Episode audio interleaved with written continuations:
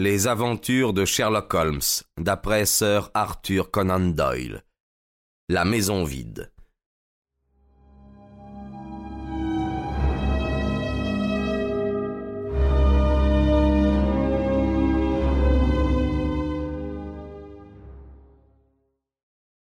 Au printemps de l'année 1894, la population de Londres, et spécialement la haute société, fut jetée dans la consternation par le meurtre de l'honorable Ronald Adair, qui se produisit dans des conditions aussi extraordinaires qu'inexplicables.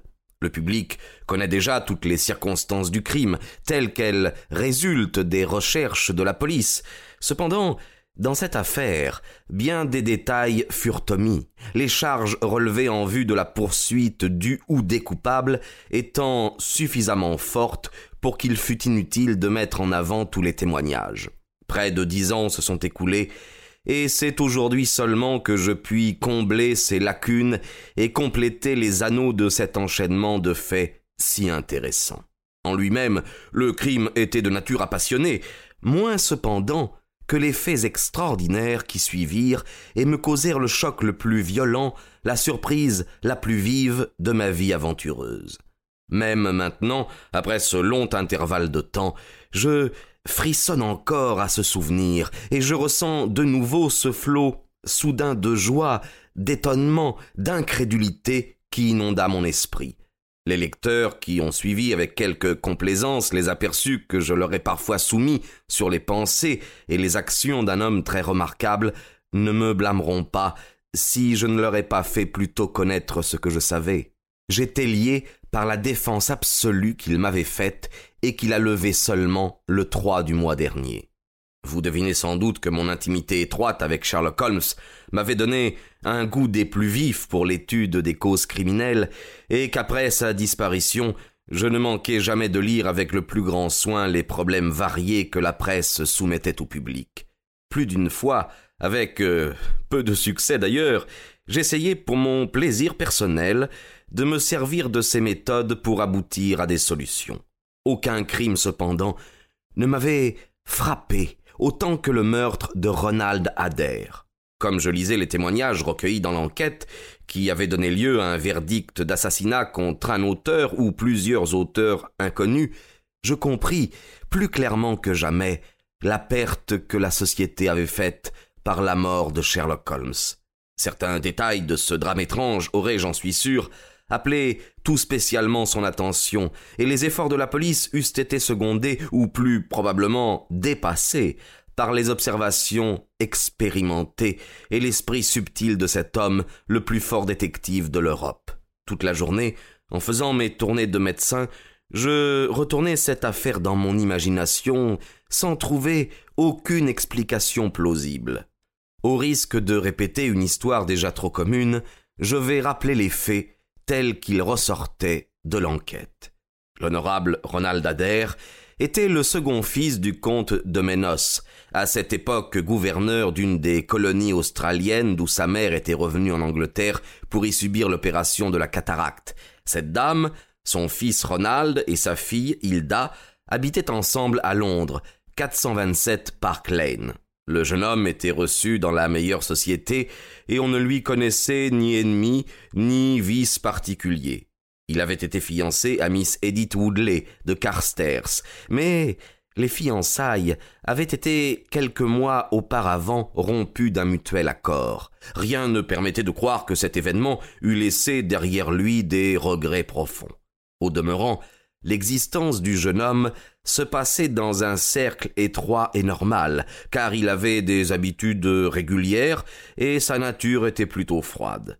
Ce fut pourtant sur la personne de ce jeune et indifférent aristocrate que la main de la mort s'appesantit sous une forme étrange et inattendue entre dix heures et onze heures vingt minutes dans la nuit du 30 mars 1894. Ronald Adair aimait les cartes et jouait continuellement, mais jamais gros jeu. Il faisait partie des cercles de Baldwin, Cavendish et de la Bagatelle. Il fut établi que le jour de sa mort, après une première partie dans l'après-midi, il avait fait un robe au whist à ce dernier club à la suite de son dîner. Les témoignages de ceux qui avaient joué avec lui, Mr. Murray, Sir John Hardy et le colonel Morant, firent connaître qu'au whist les jeux avaient été sensiblement égaux de part et d'autre. Adair avait perdu cinq livres sterling, mais pas davantage. Sa fortune étant considérable, une telle perte n'avait pu en aucune façon lui tenir au cœur. Il avait joué presque tous les jours à l'un ou l'autre de ces trois cercles. C'était un joueur prudent et plutôt heureux. Il fut même démontré que quelques semaines auparavant, ayant comme partenaire le colonel Morant, il avait gagné jusqu'à 420 livres sterling dans une seule séance contre Godfrey Milner et Lord Balmoral. Le soir du crime, il était rentré du cercle à dix heures précises. Sa mère et sa sœur passaient la soirée chez une parente. La servante déclara qu'elle l'avait entendu entrer dans la pièce du deuxième étage qui lui servait de cabinet et donnait sur la rue. Elle y avait auparavant allumé le feu. Comme la cheminée fumait, elle avait ouvert la fenêtre. On n'avait entendu aucun bruit dans l'appartement jusqu'à onze heures vingt, heure à laquelle rentrèrent Lady Ménos et sa fille. Désirant lui dire bonsoir, sa mère avait essayé de pénétrer dans la chambre, mais la porte était fermée à clé à l'intérieur, et ses appels étaient restés sans réponse. Elle appela à l'aide et fit enfoncer la porte. Le malheureux jeune homme était étendu près de la table, la tête affreusement fracassée par une balle explosive de revolver. L'arme n'était pas dans la pièce. Sur la table se trouvaient deux banknotes de dix livres chacune et dix-sept livres, dix shillings en or et argent placés en piles de diverses sommes. Sur une feuille de papier, quelques chiffres étaient tracés en face de noms d'amis du cercle, ce qui pouvait faire croire qu'au moment de sa mort, il était en train de faire la balance de ses comptes de jeu.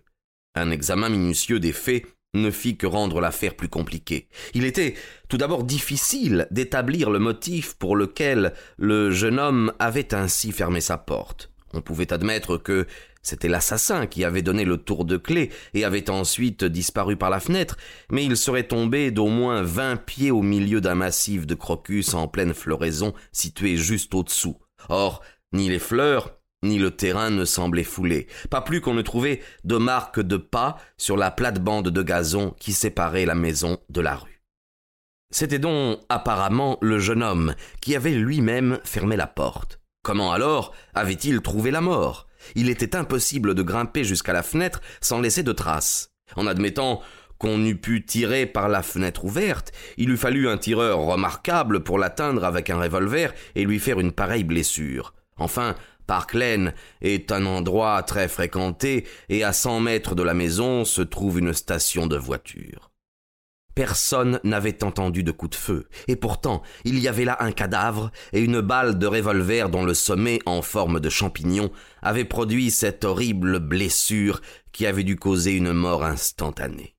Telles étaient les circonstances du mystère de Park Lane, que venait encore compliquer l'absence totale de mobile, puisque, ainsi que je l'ai dit, on ne connaissait à la victime aucun ennemi et que l'argent ou les valeurs se retrouvaient intacts dans l'appartement. Durant toute la journée, j'avais retourné tous ces détails dans mon esprit, essayant de trouver une hypothèse qui pût tout concilier et de découvrir la ligne de moindre résistance, laquelle m'avait déclaré mon pauvre ami, devait être le point de départ de toute investigation. J'avoue que je ne pus réussir. Le soir, après avoir traversé le parc, je me trouvai vers six heures dans Park Lane, du côté d'Oxford Street. Sur le trottoir, un groupe de badauds contemplant une fenêtre m'indiqua la maison que je voulais examiner. Un homme de haute taille, très maigre, portant des lunettes bleues que je soupçonnais fort être un détective en civil, entouré d'un cercle qui se pressait pour l'écouter, était en train de discuter une hypothèse qu'il croyait être la bonne. Je m'approchai aussi près que je pus, mais ses remarques me semblèrent si absurdes que je me retirai dépité. En m'éloignant, je me heurtai contre un homme d'un certain âge paraissant difforme qui se trouvait derrière moi, et je fis tomber plusieurs des livres qu'il portait. Je me rappelle qu'en les ramassant, je remarquai le titre de l'un d'eux. L'origine de la religion des arbres.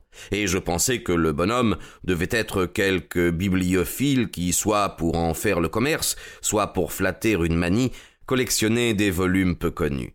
Je voulus m'excuser de l'accident dont j'avais été la cause, mais il était évident que les livres ainsi malmenés étaient des objets précieux aux yeux de leurs propriétaires, car avec un grognement de mépris, il me tourna les talons et je vis son dos voûté et ses favoris blancs se perdre dans la foule.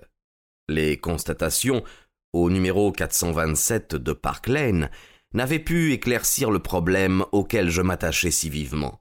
La maison était séparée de la rue par un mur peu élevé, surmonté d'un grillage. Le tout n'avait pas plus de cinq pieds de haut. Il était par conséquent très facile à n'importe quelle personne de pénétrer dans le jardin. La fenêtre, toutefois, était absolument inaccessible. Aucune gouttière, aucune saillie ne pouvait permettre à l'homme le plus agile de l'escalader. Je retournai sur mes pas vers Kessington, plus embarrassé que jamais. J'étais à peine entré dans mon cabinet que ma femme de chambre vint me dire qu'une personne demandait à me voir.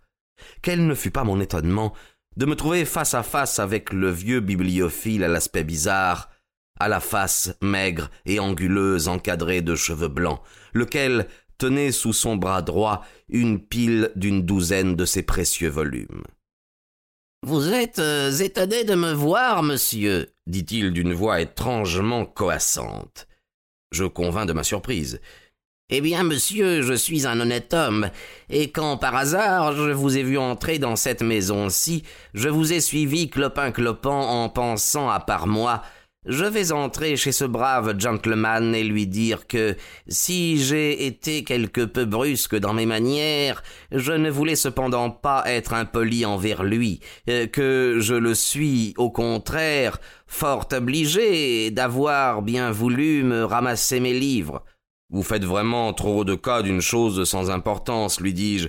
Puis-je vous demander comment vous avez su qui j'étais? Eh bien, monsieur, je suis, sauf votre respect, un de vos voisins. Mon petit magasin de librairie se trouve au coin de Church Street, et je serai très heureux de vous y voir venir. Peut-être êtes-vous vous-même un collectionneur, monsieur. Voici les oiseaux d'Angleterre, un catule, la guerre sainte, ce sont de réelles occasions. Avec cinq volumes, vous pourriez remplir cet espace vide qui se trouve au second rayon de votre bibliothèque, car tel qu'il est, cela paraît manquer d'ordre. Cette observation m'amena à incliner la tête en arrière pour regarder la bibliothèque, et quand je me retournai, ô surprise inouïe, prodige inconcevable, je vis devant mon bureau, souriant, lui-même, mon vieil ami Sherlock Holmes. Je me levai, le regardai pendant quelques instants avec une stupéfaction sans borne, et, je l'ai su depuis, pour la première et peut-être dernière fois de ma vie, je tombai sans connaissance. Je me rappelle seulement qu'un brouillard m'obscurcit les yeux. Quand je revins à moi, j'avais mon col défait et sentais encore le goût du cognac sur mes lèvres. Holmes était penché sur mon fauteuil, tenant une petite gourde à la main. Mon cher Watson, dit cette voix que je connaissais si bien, je vous dois mille excuses, mais je ne pouvais soupçonner que je vous produirais un tel effet. Je lui saisis le bras. Holmes, m'écriai-je, est-ce réellement vous? Se peut-il que ce soit vous? Est-il possible que vous ayez pu sortir vivant de cet épouvantable abîme? Attendez un instant, dit-il. Croyez-vous être assez remis pour parler de ces événements? Mon apparition dramatique et inutile vous a causé une si violente impression? Je suis tout à fait rétabli. Mais vraiment, Holmes, je puis à peine en croire mes yeux. Bonté divine, pensez que c'était vous, vous-même qui vous teniez là en personne dans mon cabinet. De nouveau, je le pris par le bras que je sentis à travers la manche de son vêtement, aussi maigre et aussi nerveux que jadis. Eh bien, au moins, vous n'êtes pas un fantôme. Mon cher ami, comme je suis heureux de vous revoir. Asseyez-vous et racontez-moi comment vous avez pu sortir vivant de cet abîme. Il s'assit en face de moi et alluma une cigarette avec sa nonchalance d'autrefois. Il était vêtu de sa longue redingote du vieux libraire, mais le reste de son déguisement, consistant en une perruque blanche et son assortiment de livres, était maintenant placé sur la table.